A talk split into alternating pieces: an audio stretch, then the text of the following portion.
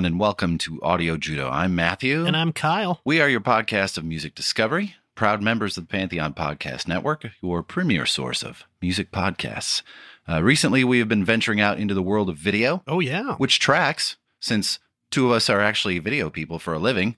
So that kind of makes sense. Right. Um, so we've taken this podcast into the video world, but our focus is still the audio and not trying to be too showy. You know, no special effects, probably. No. Let lightsabers Had explosions shit. here. Yeah. Uh, but if you're interested in seeing how ridiculous uh, we look when we record these episodes, uh, you can find our YouTube channel at our website, audiojudo.com. There's a button there. Um, I look this ridiculous all the time, not just when we record. I just need to clarify that. you don't get dressed up for the No. for, for us recording. no, Oh. sorry. I just look ridiculous. That's how you all look time. all the time. I look this dumb all the time. Oh, that's weird. It is. Uh, besides that link, there's also a number of uh, other helpful links related to our podcast. And if you want to support the podcast and get some cool stuff, you can do that too. How would they do that, Kyle? Uh, you can go to our Patreon at patreon.com forward slash audio judo or from our website. Uh, we have two tiers right now. The lower tier is called the front row seats tier. It's five bucks a month. And for that, you get early access to all of these episodes. Uh, some little uh, mini episodes we call judo chops that come out in the in between weeks to our regular episodes. Uh, you also get a shout out as a loyal producer um, and access to some behind the scenes content that we occasionally post, uh, like some of these videos. Um, uh, little audio snippets that we had to cut out of episodes for time or brevity. And uh, sometimes if we do an interview, we'll post the unedited interview on there as well. Yeah. If you really want to help us out and get a little more something in return, uh, you can step it up to the backstage pass tier. Uh, at that tier, it's $20 a month, a little bit of a step up. But for that, you get everything that the front row seats tier has, plus a special gift signed by us. Usually. Mhm. And on top of that, after one year at that patron level, you can host an episode with us.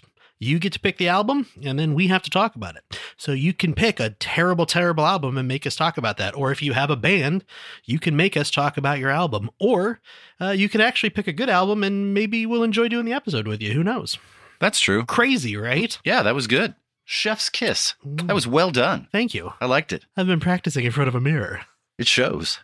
Uh, so this week, uh, I take over as the picker of albums that are way too big for us to Yes, discuss in you one do. episode. Uh, normally, that is Kyle's area of expertise, but as you- you will see over the next few episodes, uh, he has gone a little rogue hmm uh, and picked some fairly obscure albums. It's because I was picking so many big ass albums, and I was just like, I need to tone it down a little bit and pick some stuff that's uh, still enjoyable to listen to, but not monstrous. Right, that makes sense. So I felt that it was my duty Yeah. to appeal to the masses sometimes and to do something that is popular for one reason or another. So for this episode, we uh, head to what is somewhat unfamiliar territory for us because we're usually in the 70s and 80s True. into the early 2000s with the album American Idiot by Green Day. Monster album. Oh my God, huge. And for all intents and purposes, put the band back on the map Mm-hmm. after achieving massive success with their Dookie album from the 1990s. This album would become a cultural touchstone, a protest album of sorts, firmly planted in the middle of the George Bush presidency. Besides its sales, the album would grow legs and become a Broadway musical. Mm-hmm. It nearly spawned a film version that uh, apparently has been scrapped Oh, that's unfortunate. I didn't know it had been scrapped. I Yeah. know that it, that rumor's been around for for a long a decade now, right? but but would generate a documentary about its making and its lasting impact. But before we go any further talking about this particular record, let's spend some time talking about the three gentlemen yeah, responsible for the record, the boys of Green Day. What do you got? They met in 1987. Billie Joe Armstrong and uh, Mike Dirnt uh, were both 15 at the time. They had a friend who was a bassist named Sean Hughes, and a, they met a drummer named uh, Raj Punjabi. Uh, they formed a band under the name Sweet Children. Sweet Children. Uh, they performed live for the first time on October 17th, 1987, at Rod's Hickory Pit in Vallejo, California, which sounds delicious. and do you know why they played Rod's Hickory Pit? I have no clue why they played Rod's because Hickory Pit. Billie Joe's mother was a waitress at Rod's Hickory Pit. Oh, there you go. So they yeah, so Dirnt, then known as Michael Ryan Pritchard, hmm They formed a band, and in '88, uh, Armstrong and Dirnt began playing separately with another drummer, John Kiffmeyer, who's also known as Al Sobrante, hmm and he ended up replacing Punjabi. Hughes decided to leave the band, and Dirnt would subsequently move to the bass because he, at that point, had been a guitarist as Yeah. well. In 1988, Larry Livermore, owner of Lookout Records, Uh, excuse me, it's Lookout Records. Oh, sorry. Yeah, There's there's, an exclamation mark. Look out, records. And also one of their neighbors saw a performance of theirs and signed them to a contract on the spot. Why not? You probably don't have many artists to begin with, Yeah. so why not? Uh, and in 89, April of 89, they released their EP 1000 Hours. But right before they released it, they discovered another band using the name Sweet Baby. Which is pretty damn close to Sweet Children. Right, so to avoid confusion, they decided to change their name. Someone suggested the name Green Day for the amount of weed that they s- used to smoke, which, you know, that tracks. The note that I wrote here was they the term Green Day is referred to spending a whole day doing nothing but smoking pot. Yes, that is a Green Day referred. Uh, Dad jokes. and in t- uh, interview in 2001, Armstrong said uh, a refrain that you and I have heard a gajillion times while doing this podcast that, quote, Green Day was the worst band name in the world. we hear that all the time. It turns out that every band hates their name. Yeah, this Who'da sucks. I don't want to be this. I don't. This is our name. And now you sold We'll just 150 million copies. Yeah. Well, Ah, shit. I guess that's okay. So in 1990, they released their first full length album, 39 Smooth. It is a super raw record if you've ever Yes, it listened to it. But almost all of the components that would later be signatures of the band were already there super punchy guitars, simple three chord melodies, and lyrics about weed and sex. Mm-hmm. Only thing missing would come soon. Uh, they released a couple of EPs about the same time uh, Slappy and Sweet Children. Not Slappy, Sweet Children. Slappy and Sweet Children. You know, after you give a lot of Sweet Children sugar, they get a little slappy. Slappy, and then the other one is Oh, called okay. Sweet Children. Two two separate EPs. All right. That's rough to get through. Uh, around this uh, this time, after their first full tour, Kiffmeyer started attending Humboldt State University in California and was replaced temporarily by Lookout drummer Tré Cool. Wait, this one. No, this one doesn't have an Ah, exclamation mark. This is the Lookouts. I keep getting it wrong. No exclamation mark. So I don't know if you. I don't know how you pronounce it, but I would not pronounce it. The Lookouts. I think just it's better it the that Lookouts. way. It's way it's better fine. that way. But but which one do they hate? that's the that's the one we're gonna pick. Oh, that's true. So we'll have they- to go back in time. They probably them- hate Lookout. Probably. So we were like, that's the one you got to pick. So they would offer uh, Tré Cool the full time position shortly after that. Kiffmeyer graciously accepted the opportunity to leave the band. And, you know, sometimes the rock and roll lifestyle is not for everyone. Yeah, They released their second full album, Kerplunk, kerplunk. in 1992, and that would sell about 50,000 copies, which is a pretty rare achievement for any sort of independent record. Yeah. And all this buzz created a bidding war for the services of the band. Uh, after hearing the band's recordings, producer Rob Cavallo encouraged Reprise Records to sign the band. And the band stated that Cavallo was the only person that, quote, got it, and the only one they connected with. And they set to start recording their major label debut, Dookie. What do you know about Dookie? Dookie. It was released in February 1994. It was a huge success right out of the gate. It pushed them forward with a bunch of heavy airplay of uh, songs like Basket Case and When I Come Around. And it also had a ton of really generous uh, uh, video play on MTV. Oh, yeah. MTV loved this album and loved the videos Yeah. produced from it. It went on actually went on to win the Grammy for Best Alternative Album in 1995, hmm which is uh, pretty good for being their what third album? Third album, yeah. Yeah. Sold 10 million copies in the US alone and earn them a spot on the uh, Woodstock Oh, yeah. concert, 25th anniversary Woodstock. And of course, in true Woodstock tradition of peace and love, they would start the world's largest mud fight Of course. during their set. And during the mayhem of that set, a security guard uh, mistook Mike Dirnt for an out of control fan and punched out several of his teeth during the performance. it's awesome. But that concert, because it was witnessed by several million people via pay per view, hmm which in and of itself seems exceptionally out of place for Woodstock.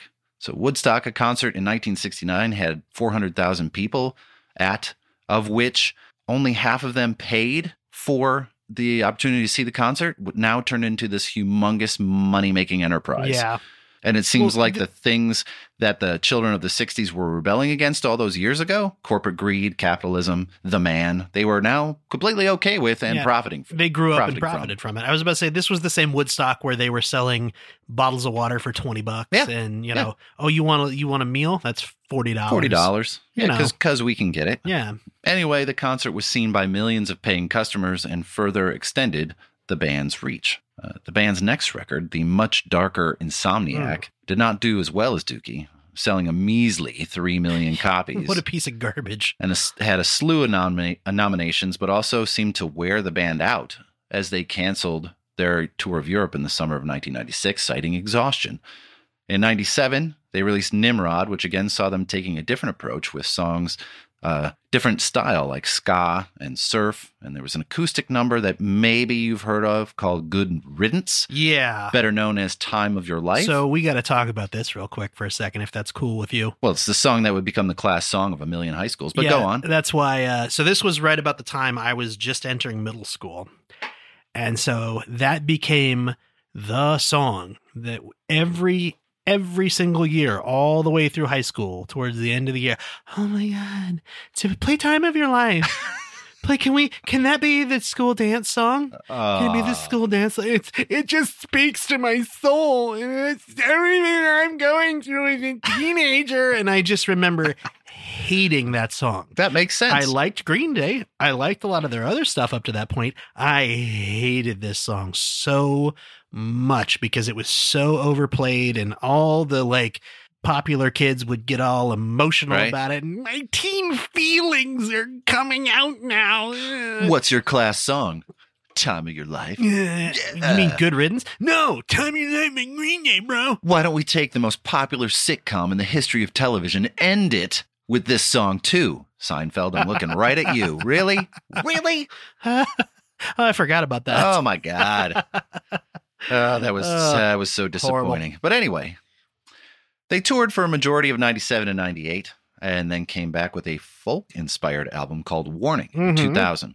And although they went on the Warped tour to support it, the g- general consensus was that the band was losing its relevance yeah. because it was changing its sound from somewhat what some considered to be snotcore at that time to a more melodic approach, Yeah. which to me just sounds like they were growing. Which you know that's what you want artists. no, to do is man, if you don't continue to sound like shit, you're not a real Right. artist. if ACDC can just make their 37th album sound exactly like their 36th album, that'd be great. All right. So while the last several albums had sold a million copies each, Warning would only be certified gold. So the band would then release two consecutive greatest hits compilations, International Super Hits and Shenanigans, most likely to buy some time away Mhm. from the road and recording. And in 2003, they entered the studio to make this record, Oh, you. There's one more thing that happened. American Idiot. Go ahead. Too. Yeah. So in 2002, they actually went back to the studio to start recording again. They apparently recorded as many as 20 tracks Mm-hmm. um, for an album that was going to be called Cigarettes and Valentines. It's weird they named it before they even recorded Right? it. I don't get that. And the demo tapes were actually stolen in November 2002. Yeah. And it was after that that they kind of had a reckoning. They kind of said, Do we really want to continue doing this? And uh, Rob Cavallo said, Look, we can remake this if you want, but do you really think that that's your best stuff? Right. Do you really think those tapes are your best work? And the band sat down and talked about it, and they determined no, they weren't. And then they went back into the studio to start recording What is American Idiot. right. What became American Idiot. right?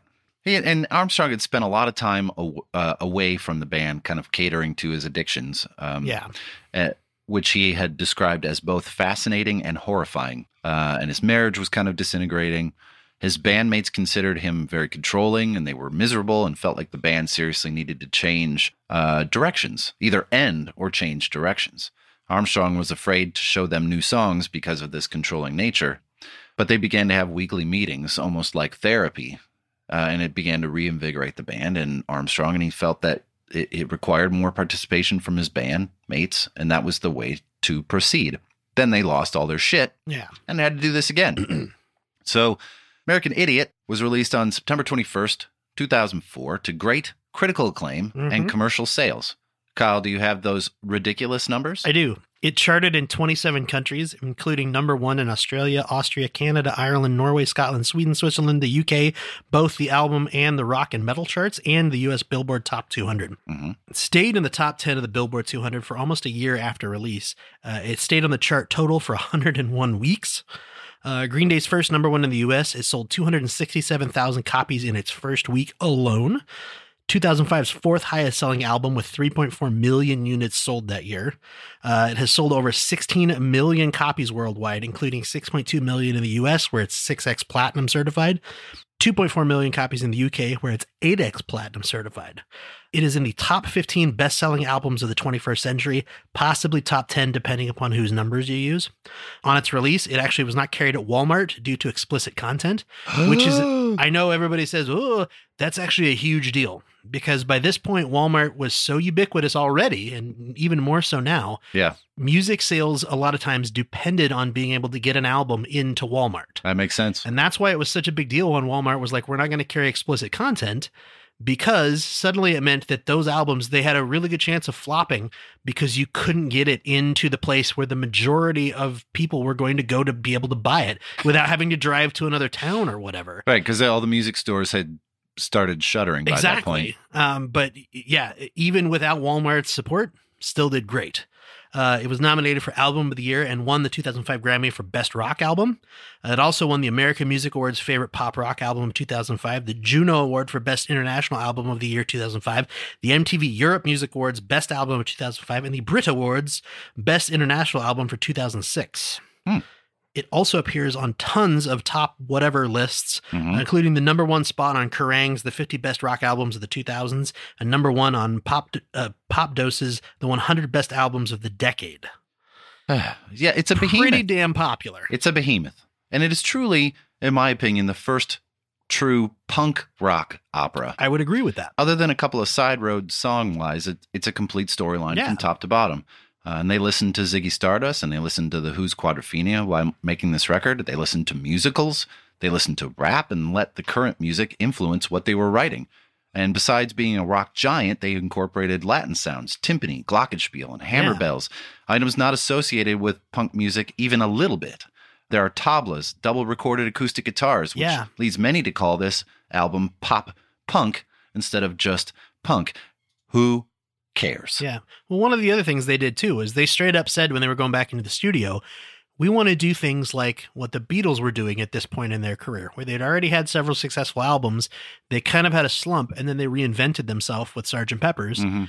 They wanted to do the same thing. And they modeled a lot of the stuff that they did in the studio off of that. Innovation. They also took a much more relaxed approach to recording, kind of in that same vein hmm uh, that the Beatles did, where instead of being like, "Hey, we have two weeks in the studio to record this as quick as possible," they took what six months, Yeah.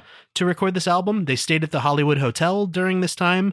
There were times where they had to record uh, vocal sessions later in the day because Billie Joe was so hungover. Yeah, well, I mean, just all kinds of weird stuff that rock and roll. yeah, it allowed them to relax a little bit more and actually put something out that they were proud of and that they actually wanted to do hmm rather than just rolling out the next album. Right?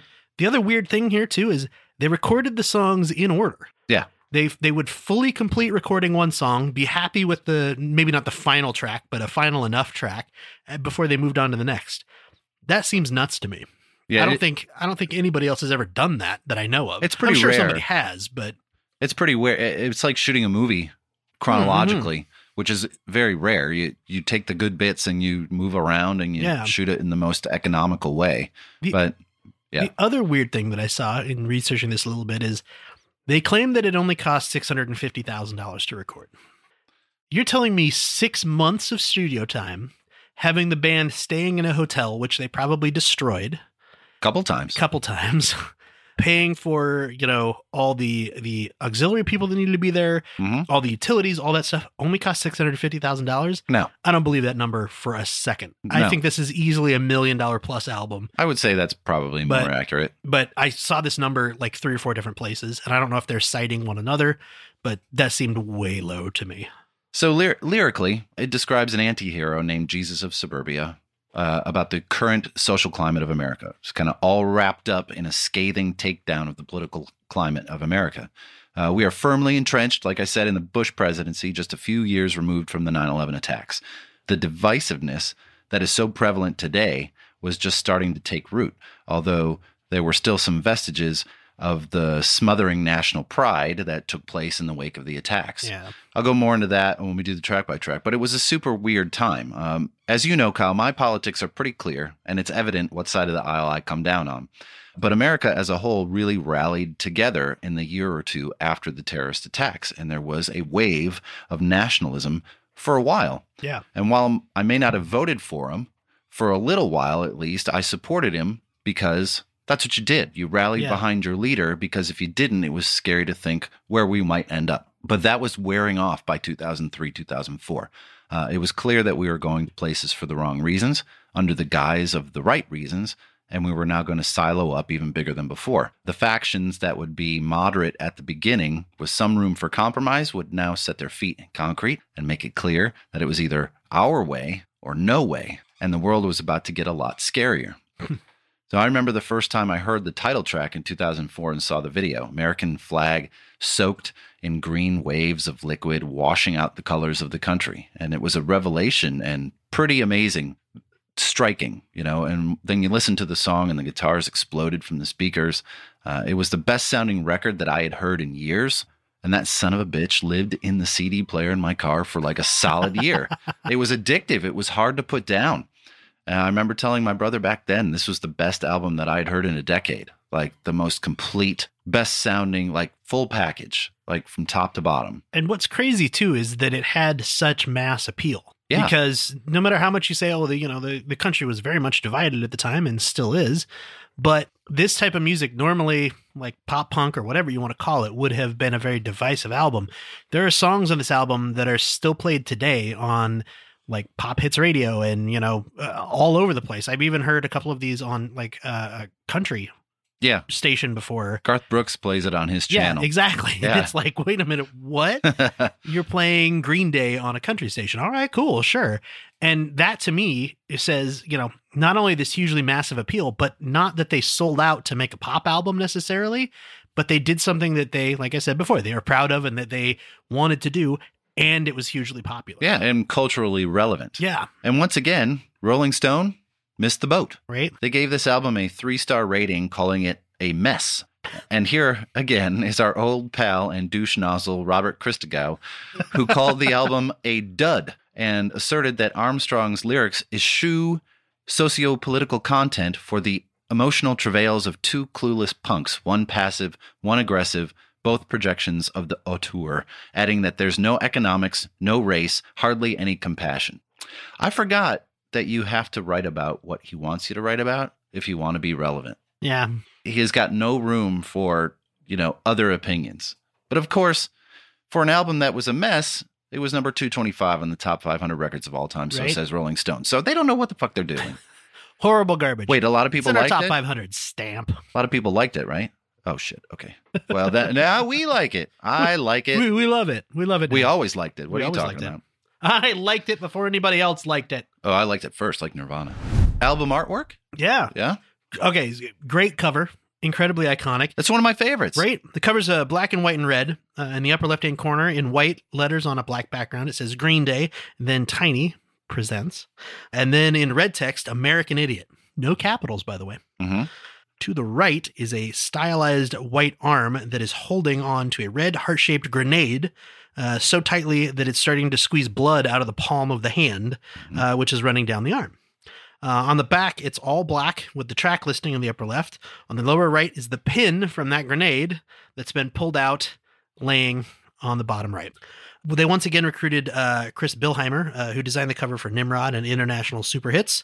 Uh, excuse me, International Super Hits. It's Super got Hits. It's got an exclamation mark, so we got to do that. He's done designs for Barenaked Ladies, REM, Widespread Panic, ton of other bands. Neutral Milk Hotel, Yeah. uh, very famously. Yeah, and his designs are, are, are great. Did you go to his website? I did. So cool. Did the, the like the splash page? Mhm. Did you notice? So if you go to the splash page, it has the It- text. this is really good. it says this was the easiest way to make a portfolio.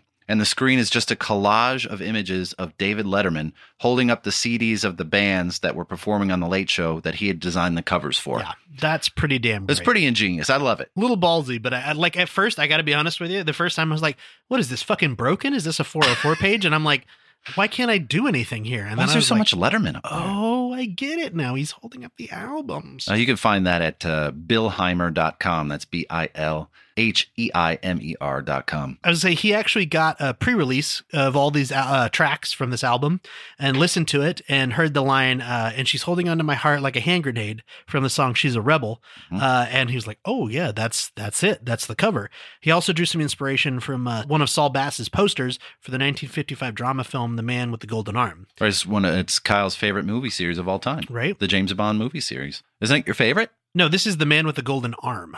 Oh. I thought he did James Bond stuff. I think he did do a couple of James Bond um, posters. Oh, that's I said But the I think- legendary film poster designer who did a w- lot of work for Kyle's favorite movie series. Oh, there you go. but I wasn't referencing that one movie. oh, there you go. I'm sorry. That's okay. Yes, I think he I did do a couple of Bond films, if I recall correctly. Don't quote me on that because I'm not 100% positive. I But think this one is close because the first time I read it, I was like, oh, I didn't know he did The Man with the Golden Gun. And then I went and looked and I was like, that doesn't look like Saul Bass at all. If you look up The Man with the Golden Arm, What was that movie about? uh, no clue what the film's about. I've never seen it. Huh. Maybe it's a guy who, uh, you know, a little too much and then his arm turns to gold. Maybe he didn't do any. Uh, I could be wrong. But, he didn't. uh, Maybe I misread that. Well, whatever. My fault. One other thing that Chris said is uh, that although he felt the uh, red is quote the most overused color in graphic design, he felt that an immediate its immediate qualities deemed it appropriate for use on this cover. He explained, "quote I'm sure there's a psychological theories of it being the same color of blood and therefore has the powers of life and death. And as a designer, I always feel it's kind of a cop out, so I never used it before. But there was no way you couldn't not use it on this cover. Hmm. I like it. Yeah, It's a good cover. they also sort of changed their entire image for uh, the band changed their entire image for this album and then the con- the the subsequent tour. Tour. Uh, they took a lot of influences from uh, Chinese communist propaganda. Um, they changed their entire stage persona. They all wore black, like military cut jackets and with red highlights, so like red ties and red bow ties and a Mhm. red armband. Like you said, it reinvigorated the band and completely changed their image. It's one of my favorites. Yeah, it's You- a it's great. Ready Uh, to do a track by track? We can do a break. Take a yeah, break. let's take a quick break and we'll come back and do a track by track. All right.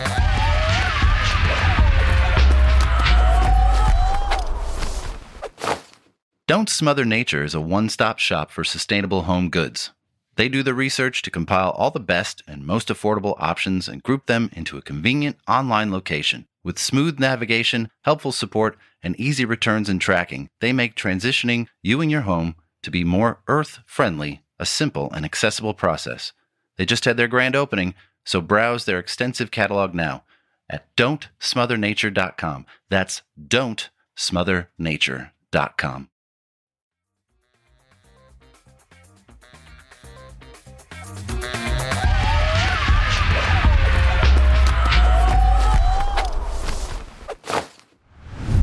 American Idiot. Na na na na na na na na right?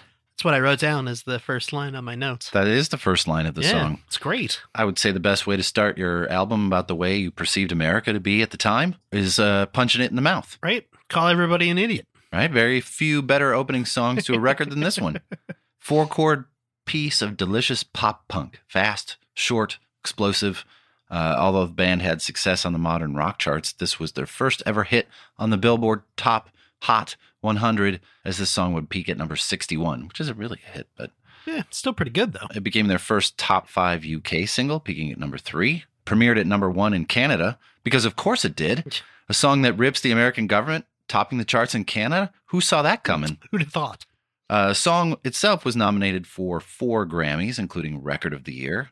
And in its confusion and hypocrisy, Rolling Stone magazine named it the number 13 single of the decade because they still can't figure out what the hell is going on. Armstrong said he wrote the song after listening to the song That's How I Like It by Lynyrd Skynyrd Hmm. while driving to the studio. He remembers being furious and asking himself, why on earth would you be proud of being a redneck? The lyrics that follows are from That's How I Like It. I like my women hot and my beer ice cold, real fast car and my whiskey old. I could slow drive down an old dirt road. That's how I like it. I could turn my music way up loud. Ain't nothing better than the sound of a crowd. American flag, it makes me proud. That's how I like it. Now, while I can respect the sentiment in this song and have no issue with people that live their lives this way, it is very much the credo of a lot of country music fans.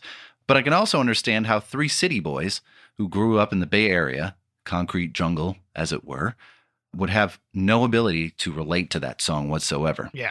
Armstrong arrived at the studio and began angrily writing this song, asking his bandmates if it was okay that this was the direction he was headed politically, and they were for it because they felt the same way. And the song blasts through the airwaves like this.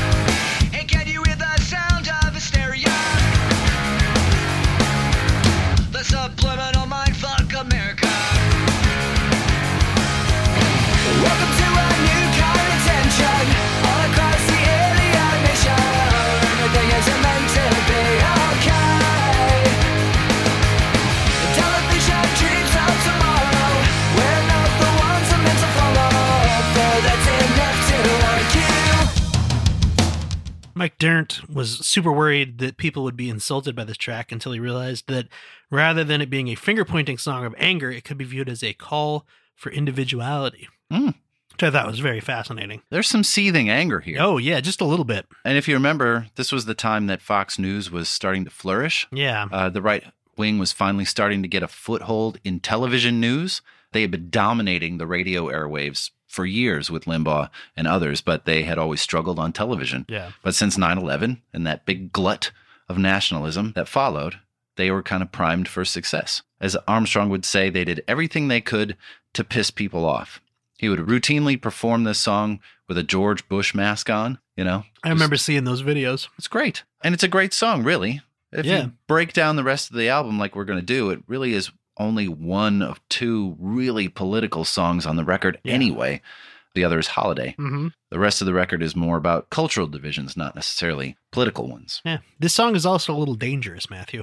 Why, how, how so? According to Song Facts, this song came in at the number one position on a list compiled by the South China University of Technology of the most dangerous songs to listen to while driving. According to their research, listening to higher tempo music is more likely to make you drive faster and risk dangerous maneuvers. Songs with more than 120 beats per minute have the most negative impact, and American Idiot is at 189 beats per minute. It came in at the top of that list. That's a lot of beats. It was followed very closely by Miley Cyrus's Party in the USA and The Killer's Mr. Brightside. Obviously, very dangerous songs. Uh, just on the opposite end of that, Led Zeppelin's Stairway to Heaven, considered the least dangerous song. Mm, Makes sense, it's probably the most likely to fall asleep. right? Uh, Sleepy driving just right off the side of the road. Uh, Jesus of Suburbia. What about him? This is where the story begins, really, Yeah. for the record, as we are introduced to the anti hero protagonist, Jesus of Suburbia. Yeah, this is a suite of music. It consists of five parts. It's nine They're- minutes long. Yeah, it's huge. Those are titled Jesus of Suburbia, City of the Damned, I Don't Care, Dearly Beloved, and Tales of Another Broken Home. Uh, and going back to what we were talking about earlier, how they kind of had these little almost therapy sessions that they, the band would get together and talk about what they were doing. Yeah.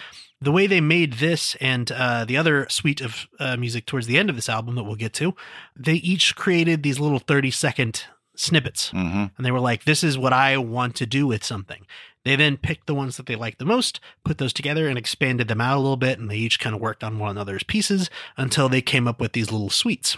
I thought that was super interesting. Yeah, it is interesting songwriting.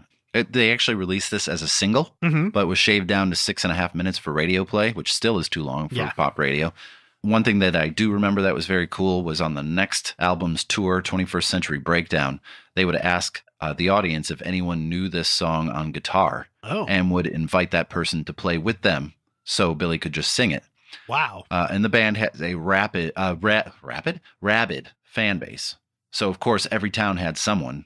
Uh, and here in Vegas, uh, that person was 11, Wow. and he stole the show. He was fantastic, and he knew every bit of it. Oh, Every that's bit of it. It was great. So the song is about Jesus, not Jesus of Nazareth, Jesus of Suburbia, a lower middle class suburban American teenager raised on a diet of Diet Coke and Ritalin. hmm Jesus hates the suburbs and leaves for the city, but that doesn't happen all at once. Kind of slowly unravels as he is telling his story. And you hear what a crap and boring life he has. He sits around, he gets stoned.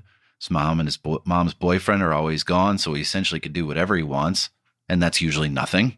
His friends go to the mall, uh, which was the Mecca, the cathedral of the suburban teen. This was kind of the era too that was just beginning to die. Yeah. So And they treat uh, the things written on bathroom stalls as holy scripture. You know, it's a nothing existence. So he hates it and he leaves.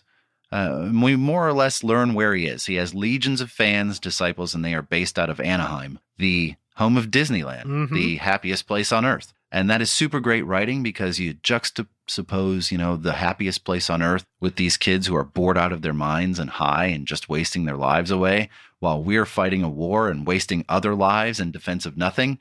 It's super smart. yeah.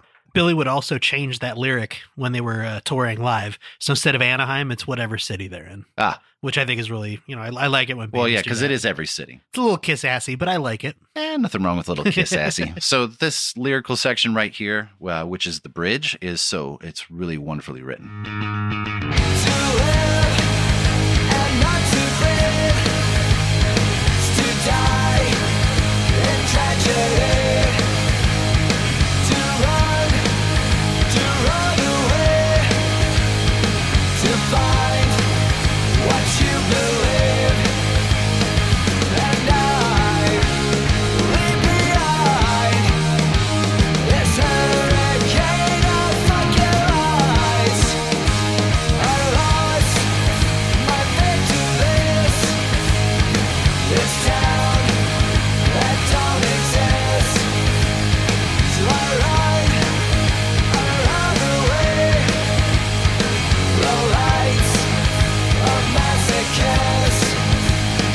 Because you're mine. I walk the line. So much influence from Johnny Cash right there. And in fact, the line, and I've walked this line a million and one fucking times, but not this time. It's, uh, great. I love it. I, again, I, I like it when bands, Little throwback like yeah, that. there's a little bit of it and they openly acknowledge it. You know what I mean? It's not some secret like, I don't know where it came from. I what? know, I- What do you mean? we made this in a vacuum and nobody knows what it means. Obviously, you're influenced. There's art's not made in a vacuum. You're influenced by things that are you're listening to and what's going on outside, which I think is great. I, I think that it's it's a cool little snippet there. It's very poignant storytelling in a punk rock song.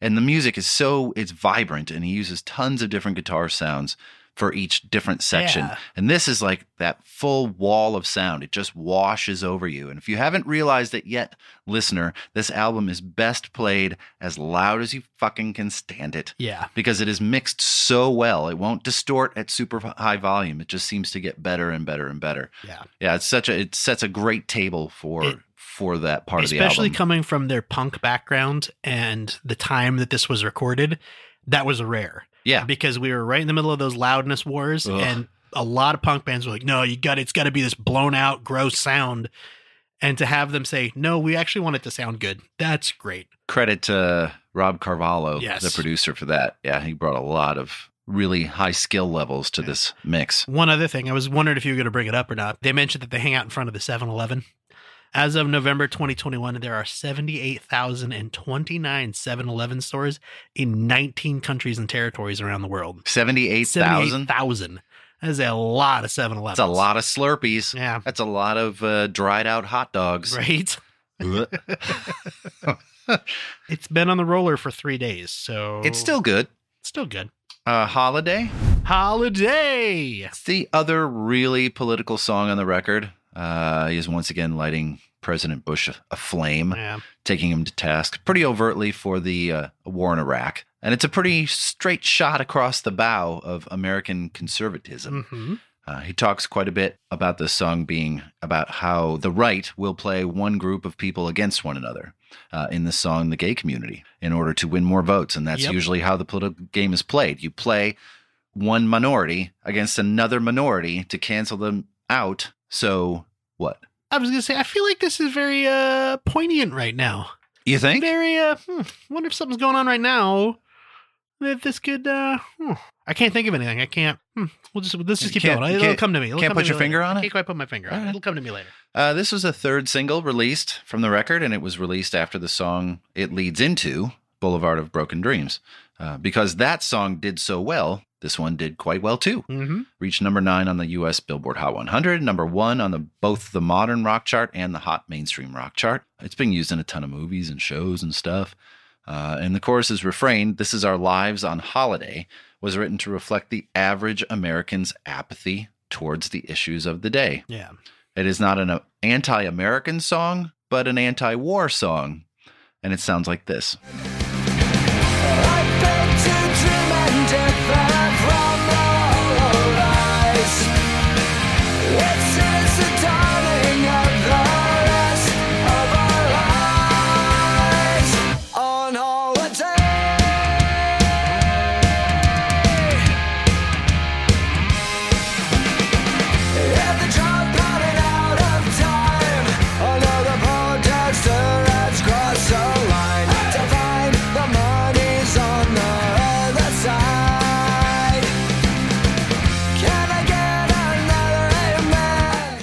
Armstrong did an interview with Rolling Stone in 2009 and said this about the song. He said, "That was a time in our country when it was moving into a war for fictitious reasons. A lot of it had to do with politics and oil. It felt like the country was beginning to come apart. I think the catalyst of where we're at now really is with George Bush.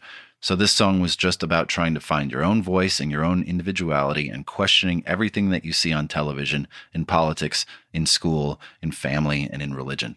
Yeah, that's uh as far as how it relates to the overall concept of the record, this is just Jesus of Suburbia yelling out, expressing his beliefs to the world. Yeah. I think it makes sense, kind of, like kind of what uh, Maya Wynn said when we talked about her, just like the internet, just sort of yelling in the middle, uh, you know, yelling in a room. Nobody's really listening. We're just yelling at each other. From a concept standpoint, too, I kind of take this to think of like Jesus of Suburbia has left his hometown and he's headed to the big city. This is the road trip to get there. Mm. He's kind of seen America song- falling apart on the side of the road. Exactly. He's driving somewhere. He can, he's, you know, it's the classic road trip part of, you know, every teen movie, Right. you know, where they're driving along and listening to music. And this is the music that he's listening to. And it describes all the stuff that he's seeing and all the things that are happening until he gets to the city. And you know where he ends up, He ends up in the Boulevard of Broken Dreams. right? Certifiable huge hit of the record. Mm-hmm. Peaked at number two on the Billboard Hot 100, held off the top spot by Candy Shop by 50 Cent. I could see that. But it did uh, top the charts in four other countries, as well as hold the number one position on six other charts here in the States. I didn't know that there were that many charts, but whatever.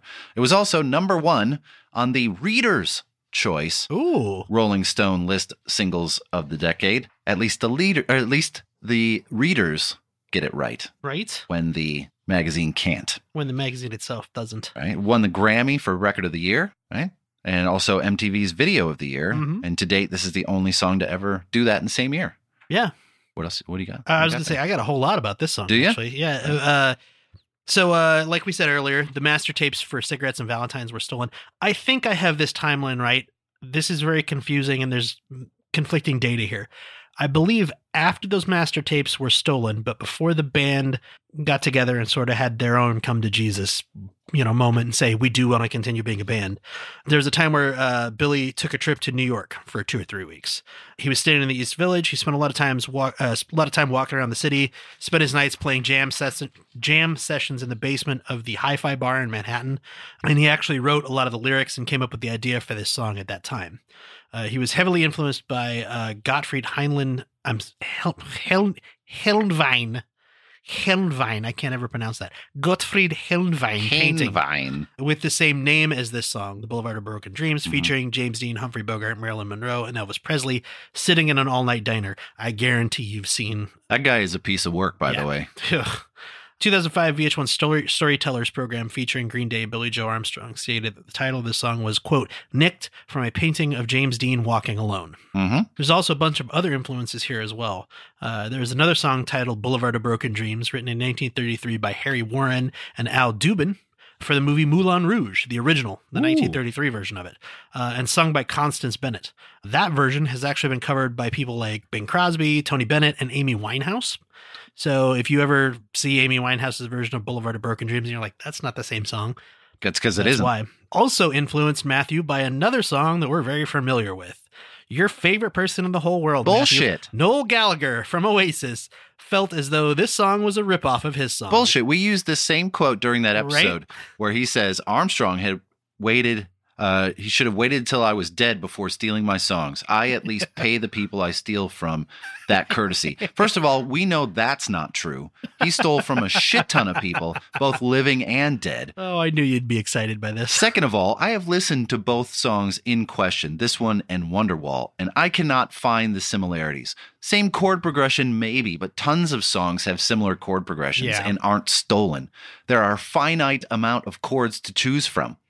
But perhaps Gallagher needs to check what he's listening to in the first place. Right? Because there was a very popular mashup in 2004 done by DJ Party Ben Mm-hmm. which consisted of elements of this song, Wonderwall, Travis's Writing to Reach You, and Eminem's Sing for the Moment.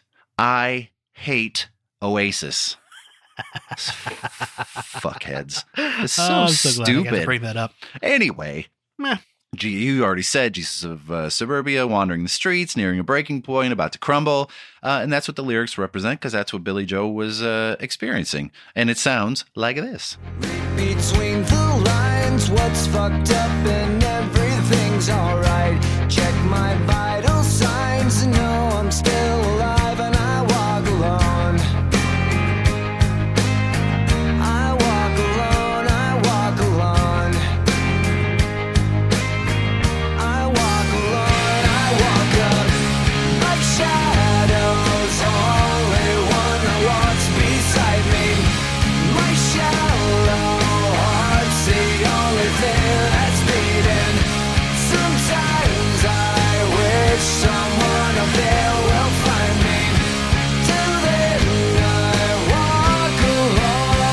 So you already mentioned Gottfried Heinwein. Mm-hmm. Ah, piece of work, man. Yeah. Controversial, provocative. A lot of his work revolves around Nazism and the Mhm. Holocaust.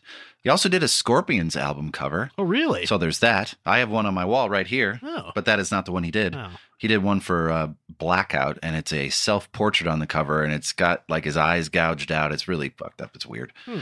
Really, and not a very good record anyway. Would that be a blackout? Yes, if you're Scorpions, yes, that's exactly what it is. I love that song. Ah, fuck Oasis. Okay, are we the waiting?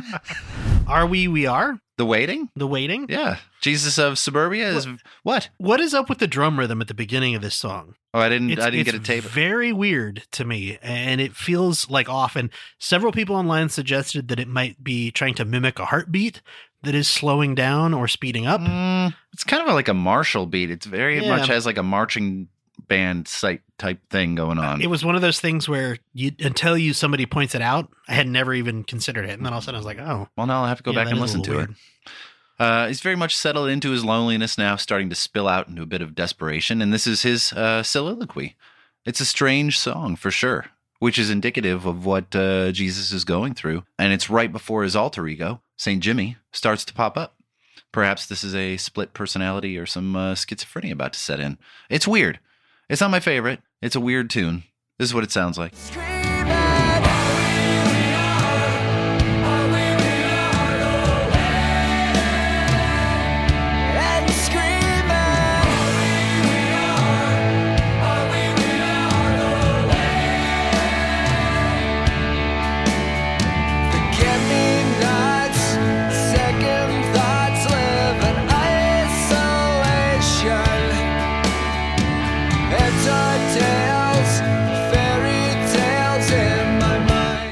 Armstrong explained on the band's episode of VH1 Storytellers. He said, quote, uh, Are We the Waiting sort of started when I was walking around on a misty night in New York City.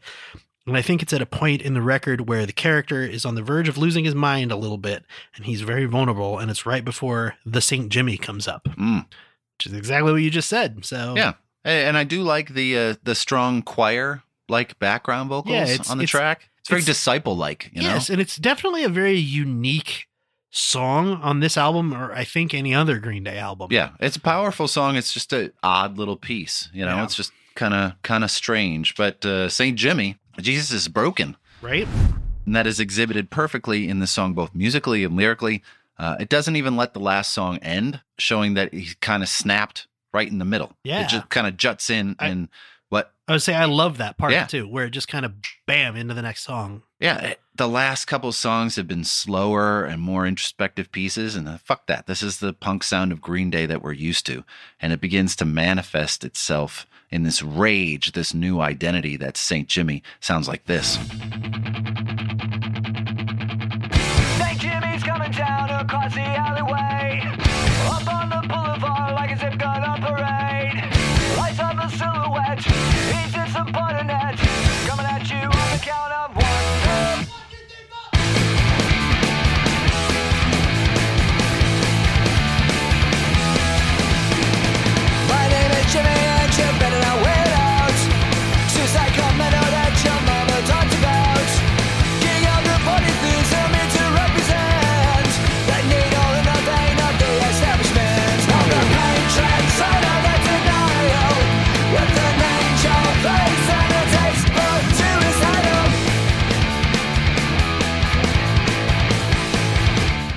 patron saint of denial, Matthew. Oh, hell yeah. The Nile River is 4,132 miles long officially.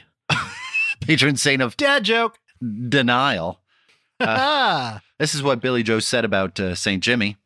The original thought was that it was the same person. It could be two different people. I don't know. But I love St. Jimmy. He's pretty cool. He's pretty sexy. It's part of a split personality that I think a lot of people have, and they get disconnected from themselves a little bit and maybe follow a self destructive path. And I think St. Jimmy sort of symbolizes that. I love that pretty much everybody agrees that he based St. Jimmy on himself. Yeah, no shit. and in an interview, he's like, I love St. Jimmy. He's pretty cool. He's pretty sexy. He's pretty sexy. It's about you. I know, I'm pretty sexy. This, Right? is, this is my character, Lyle. He's uh he's pretty hot. He's got a million dollars, and everybody wants to have sex with him. Wait, is that about you? No, that's Lyle. Oh, Lyle. Right. It's a blistering pace now. Du- Duke Lyle. He's a British lord. Uh, and you have Tré Cool to thank for the blistering pace. Yeah. Tré Cool was born Frank Edwin Wright III in West Germany, I can see why he picked Tré Cool. right? To a veteran helicopter pilot from the Vietnam War. Cool.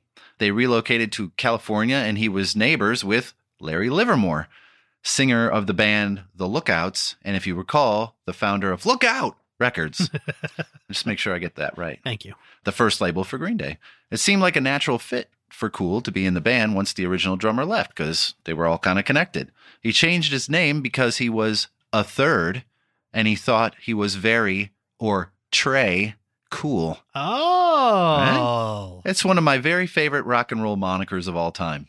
He's an extremely athletic drummer and he has this habit when they play live of whipping his broken sticks behind him uh, it's kind of mesmerizing to watch. I like found myself just staring at him because every two or three songs he's just playing at a furious pace, and he would just whip his sticks into the screen behind him, just like boom, and just start playing it. You just see him launch like constantly, like just flying all over the place. It's a it's a fun show. It's definitely a good show. They're very entertaining, and it's That's weird because he has this little kit, but he's like ten feet high off off the deck on this on this uh, drum stand. Just this little kit by himself, just the middle of freaking nowhere, and these sticks come launching, just like flying everywhere. So it's very entertaining. Uh, give me Novocaine, Not right now. We're in the middle of recording an episode. No, please. Oh, this is the next song. Oh. Yes. This is absolutely my favorite song on the record. Really? Yeah, and I think a lot of it has to do with the really nice melody, and some of it is the juxtaposition of the acoustic guitars against the electric guitars. I think it's done really smartly. It represents the two sides of Jesus' personality in conflict in the song. The sweet lilting parts are the Jesus of suburbia wanting to dull the feeling of what his life has become and replace it with the sweet relief of drugs or some sort of numbing agent. Novocaine is the chemical trade name hmm of uh, the local anesthetic Procaine. It was synthesized in 1905 in the hopes that it would replace cocaine for local anesthesia. Hence the name. Doctors Novocaine. discovered that they preferred general anesthesia, but the drug found new life when dentists discovered its benefits. Either way, it makes for a great tune, Yeah. like this. the mind. I can't this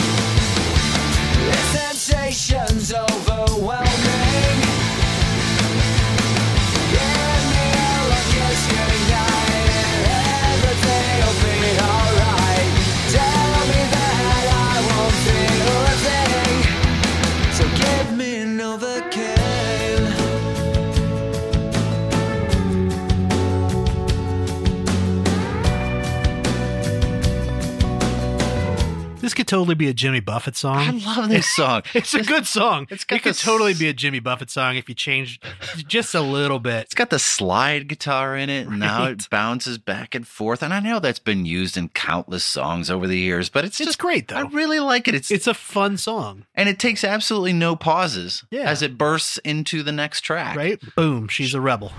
Short two minutes. And this is the song that inspired the album cover. As Yeah. you said, the line, she's a symbol of resistance and she's holding on my heart like a hand grenade. That's a great line for a great song. And this song introduces a whole new character to our story. Old what's her name? What's her name?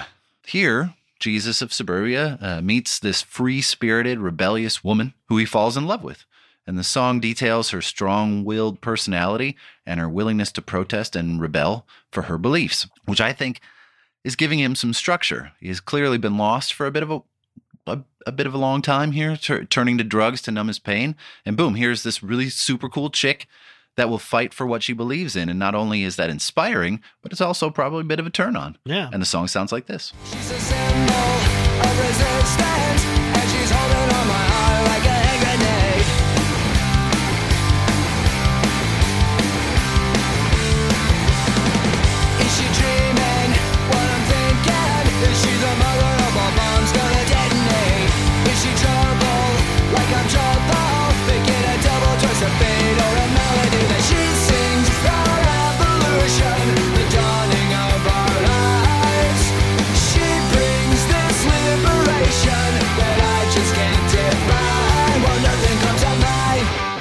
Do you know, uh, turns out What's Her Name is based on a real person. Yeah. Do you uh, have that? I do. Billie Joe said in an interview with Billboard, quote, I had a girlfriend named Amanda, this Cal student. I learned a lot about feminism through her.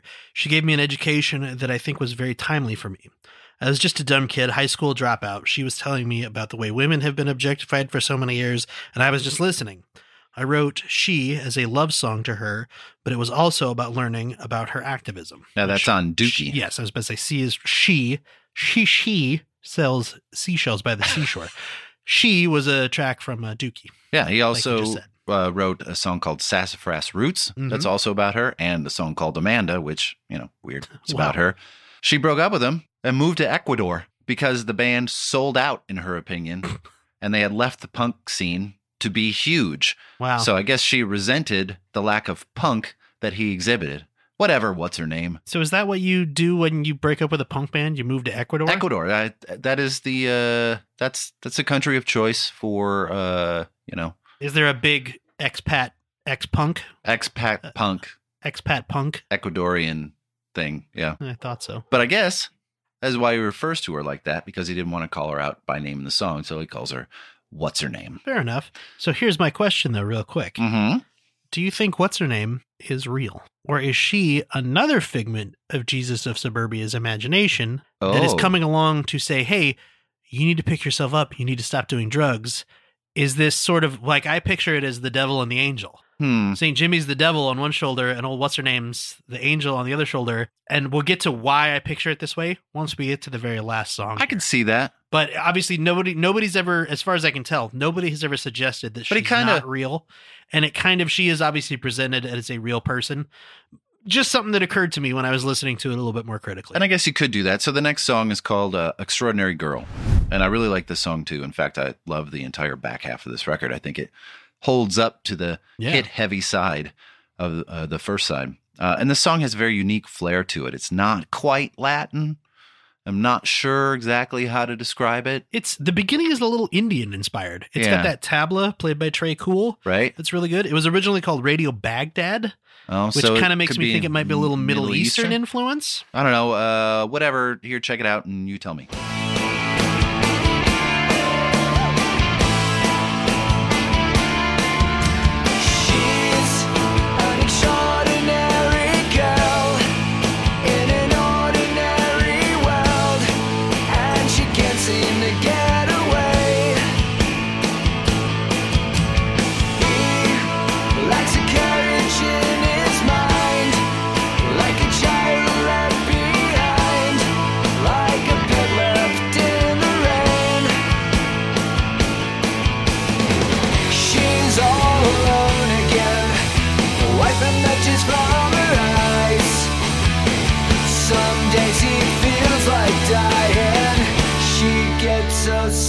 Crying. I do wonder. I do wonder if you know how we said they were sort of inspired by the Beatles and the the path that they went through. Mm-hmm, mm-hmm. I wonder if this is them kind of trying to emulate the Beatles when they did the their whole uh, uh, Indian and, and mystical period. Well, the vocals are very reminiscent of, of the Fab Four too, Yeah. right there. But so you know, Jesus has now fallen in love with what's her name, which is that's only the disconnect I get that that there's a Yeah, a bit of a love story here, but it happens very quickly. yeah, Uh, the track compares both characters and shows what's her name as a strong-willed woman, while it portrays Jesus of Suburbia as Whittle, kind of depressed man with no goals in life. Originally, what's her name is attracted to Jesus of Suburbia's alter ego, St. Jimmy, kind of a hardened, rebellious personality that suppressed Jesus of Suburbia's loner psyche. St. Jimmy is the type of guy that what's her name likes, so the, the two end up together. Though they both like each other, their two personalities clash and their relationship doesn't work out naturally. Through this song, you get that she is strong willed and independent. She doesn't have it all together, though. The lyrics she sees the mirror of herself, an image she wants to sell to anyone willing to buy. He steals the image in her kiss from her heart's apocalypse from the one called What's Her Name. I think those might be my favorite lyrics from the whole record. Hmm. Heart's apocalypse is just a great, beautiful line in any context. Putting those two words together, I would have never thought about that. That is freaking great. It just sounds great. I can't believe there's not an album named Hearts Apocalypse. right? Right. Or- That- that's what I'm saying. That's really good. Just putting that out there for the band Heart, Hey, it's your comeback album. right? Hearts Apocalypse. Hearts Apocalypse would be great. Do you have more on this song? No. No? Let a bomb. And boom, Boom. the whole thing blows up in his face. This is a letter bomb two ways. Hmm. Kind of like a ceviche, but it is a it's incendiary. She's referring to uh, referencing a fighting society, but it is a figurative letter bomb because she just blew up their relationship in a huge way. This song is sung from what's her name's point of view, and she's kind of sick of Jesus's melodramatic bullshit. He's feeling sorry for himself all the time. He's been alone. Now she's over it. She's pissed, and she addresses him directly, uh, saying this right here.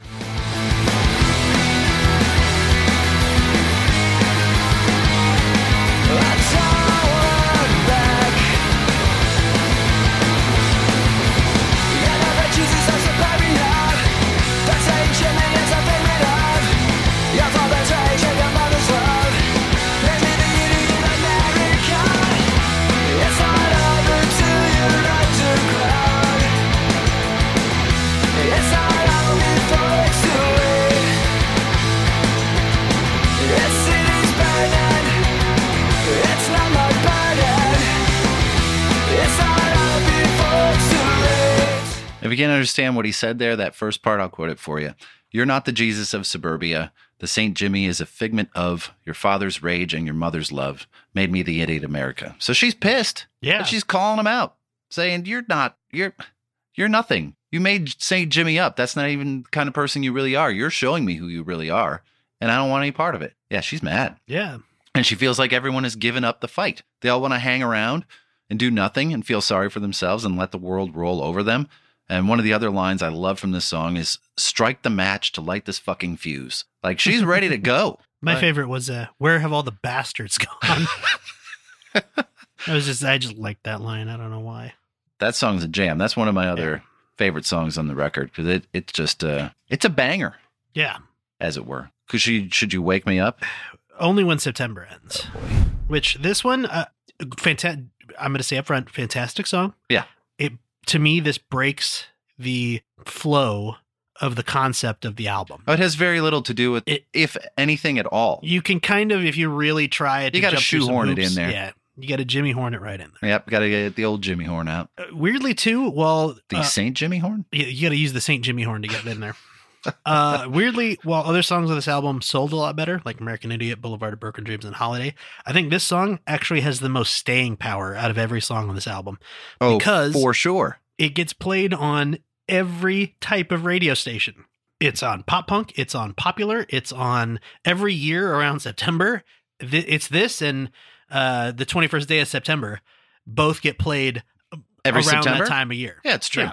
It was written for one of their greatest hits records, Mhm. Shenanigans. Billy didn't feel like he was ready to record it, so they bumped it to this record. And I think that's the right choice Yeah. at the right time because the song became huge. And I don't think it would have been huge if they had buried it on a compilation record. Yeah. So it peaked at number six on the Billboard Hot 100 and became a very important song symbolically after Hurricane Katrina and in the midst of the Iraq War.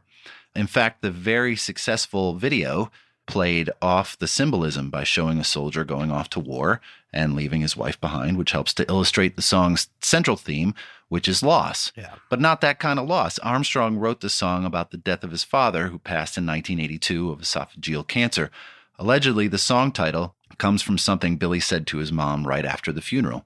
He locked himself in his room and told his mom to wake me up when September ends because he's just buried in grief. Yeah. And you never know the truth of something like that. Could be anecdotal, Yeah. but it does make a great story. Yeah, I was about to say it's a good story though, and if it's even remotely true, I, I think it's worth telling. Yeah. And the line in the song, you know, 20 years has gone so fast, never made sense to me in the terms of the Iraq War. Yeah. which it became like intertwined with. So it makes more sense now knowing that it that's how long it had been since his dad had passed away. Yeah, and he also uses the line seven years have gone so fast, which is the amount of time from when they formed uh, Sweet Children until when they recorded this album. Yeah, nice symmetry there. Yeah. It also helps to explain why he shelved it for a couple years. Yeah. It's an emotional song uh, to sing and record, but also knowing in the back of your head that you're probably going to play this every night for a Oh, long God. time. Yeah. Um, you, You have to you have to mentally prepare yourself for something like Oh, yeah. that.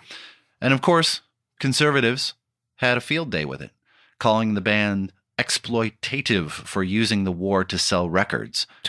right? Mike Dirnt said this about the controversy. Rock and roll should be dangerous. It should be striking and stir questions. And I think that that video at the end of the day comes down to that core emotion of loss. Exactly. It's art. It's supposed to spur, spur thoughts and emotions, not just lie there. Its job is to make you feel. And if you have strong feelings about soldiers going off to war or going through any sort of emotional loss, this song will bring those to the surface. And that's what makes it so great. That's effective. It sounds like this.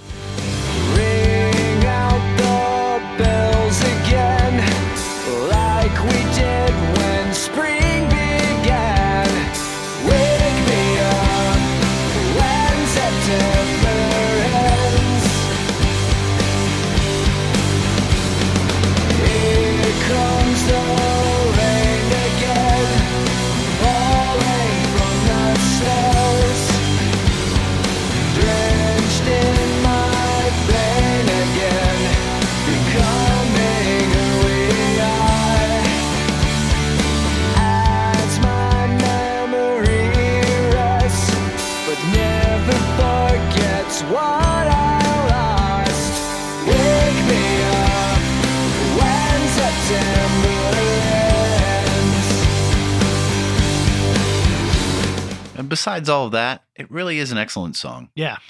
It's another really effective use of the shuffling back and forth between acoustic parts and electric parts. And it, you know, it's just, it's very good. Yeah. It's a, always been a great song. It also did really well too. Number six on the U.S. Billboard chart, number eight in Canada, number thirteen in Australia. Made it to number two on the adult top forty and mainstream top forty charts, and number three on the adult contemporary chart. Adult contemporary. Adult huh? contemporary, number three. okay. All right, All right. Homecoming. homecoming, another sweet. Back to the story. Yeah, In fact, we're kind of at the climax of the story you said climax. as Jesus has decided to go back home after re- realizing it's no better out there all by himself, and at least he has his family back at home. It's another nine minute song that, again, is just really five individual song fragments. Mhm. Difference between this one and Jesus of Suburbia from the beginning of the record. This one has writing and vocal contributions from everybody. Yes, it does. Do you have it broken down there? Uh, a little bit, like do you, uh, as in Yeah. which part is which. So the five parts are uh, the death of Saint Jimmy, East Twelfth Street, Nobody Likes You, Rock and Roll Girlfriend, uh, We're Coming Home Again. Yeah. First part, Billy Joe sings about the quote suicide of St. Jimmy, basically saying that Jesus has decided that there really isn't a place in his life for that side of him. So he kills him, Yeah. metaphorically. Part two is, you said East 12th Street, where Billy Joe is singing about falling into a more normal life now that St. Jimmy is gone, and so is what's her name. And he's not exactly sure that he likes it. from the words uh, maybe an unemployment office, job application, maybe. Hard to tell. Either way, he's pining for the days of doing nothing but smoking cigarettes and hanging out. And maybe the normal life isn't for him. Yeah. The fun little uh, tidbit when J- uh, Billy Joe was arrested for a DUI in 2003, he was booked at the Alameda Sheriff's Office. Its location, East 12th Street. Oh, heyo. Uh, Uh, nobody likes you. Uh, you get to hear uh, Mike Dirnt singing a little bit there, Right. Which is very nice. He also wrote the lyrics for this part. Uh, Rock and Roll Girlfriend. sung uh, by Trey Cool. Yep. And this more reminiscing. As a character that doesn't really get introduced, but his name is Tunny. Tunny. Yeah, he's he's in the musical. Yeah. And it sounds out of place, you know? Because he's basically reading a letter Yeah. that was written to Jesus of Suburbia. Also, notice that when Trey sings, I haven't drank or smoked nothing in over 22 days, you can hear a snippet of Billy Joe singing, Don't Want to Be an American Idiot, way, way in the background, That's awesome. which may represent the idea uh, that he's reading a letter. Jesus is reminded of the days when he was a non conforming punk that wanted to change the world. And I love that little bit, right? Because he still had that in the back of his head. Yeah. And the final part, part five, is called We're Coming Home Again, again sung by Billy Joe. And it's very more, much recorded as a, a march, like they're marching down the streets, announcing their arrival back home. Part of that song sounds like this.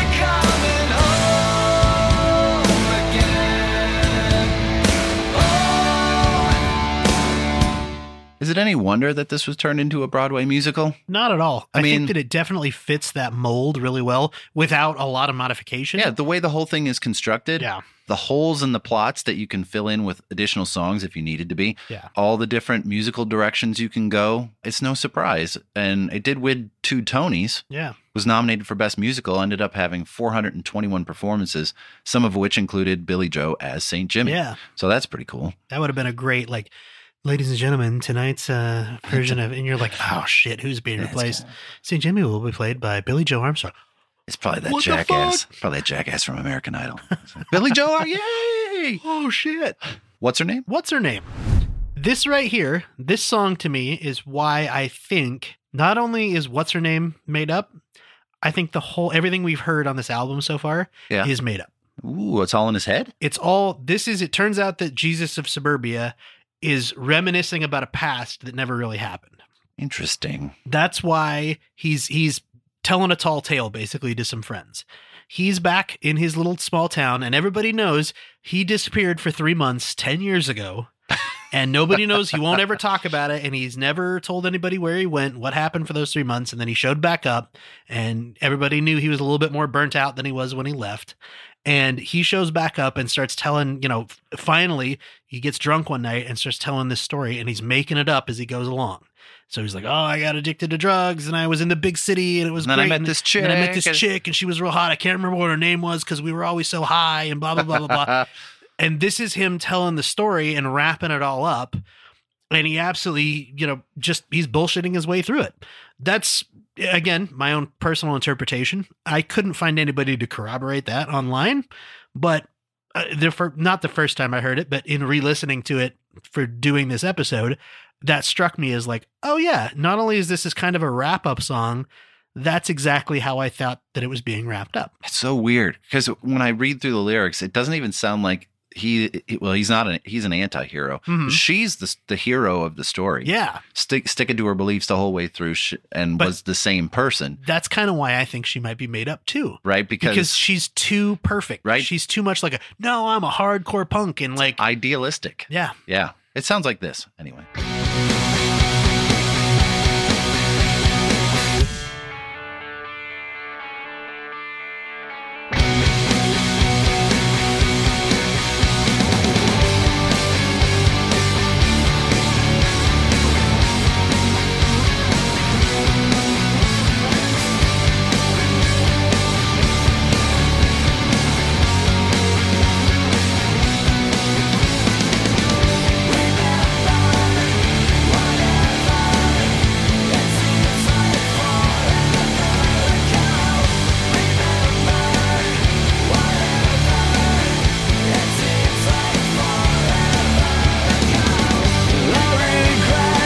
That makes way more sense now that I think about like remember, Remember whatever. whatever. It seems so long ago. I don't It even remember so when it ago. happened. Uh, oh, what what's her name? I don't I don't she had a name for sure. I just don't remember I what don't remember it was. what it was. I mean, yeah. For the sake of the story, let's just call her what's yeah, her let's name. just call it, well, what's her name?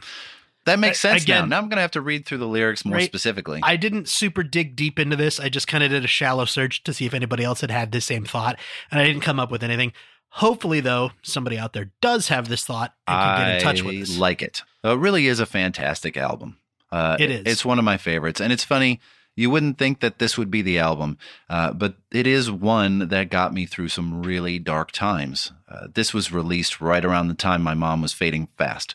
Uh, she passed on October 29th, 2004, and the last two months of her life are kind of like a blur to me. All I remember from that period is pain, and it's all really fuzzy. But I do remember being so consumed with my thoughts all the time leading up to her passing that I looked forward to the hour long commute I had to work back and forth every day uh, because it gave me a reason to put this record on as loud as I could and scream every lyric and cry and just kind of be alone with your anger because that's where I was at that moment. It wasn't so much grief, I was pissed. And this type of record is perfect for that.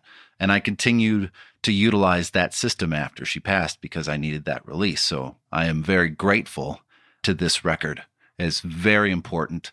And uh, every time I put it on, man, I love it. And now the memories have, you know, turned from from all that pain to to good memory, you know, yeah, remembering my mom. So I love listening to this record. So That's cool. uh, It's uh it's great. So if you want to, you know, get a hold of us and tell us that what what album you like, or Yeah. you know that you like this one, I know from doing the research for this, Green Day fans love talking about Green Day, that's true. and they love pointing out what everybody else has got wrong about Green Day. oh, good, good, So- great.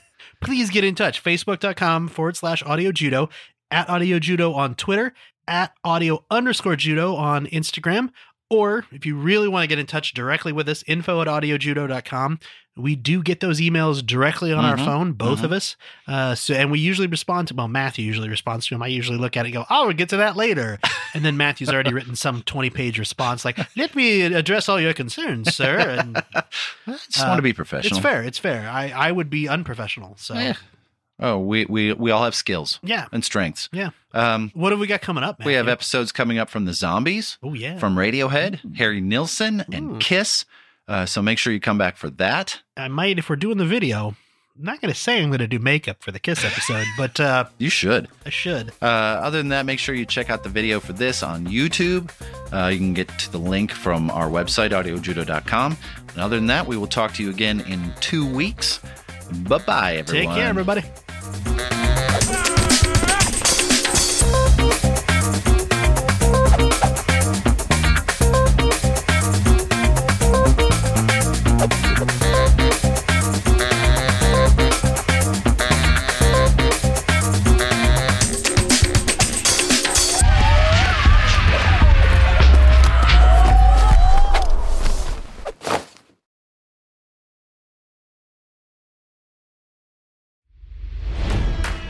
It's NFL draft season, and that means it's time to start thinking about fantasy football.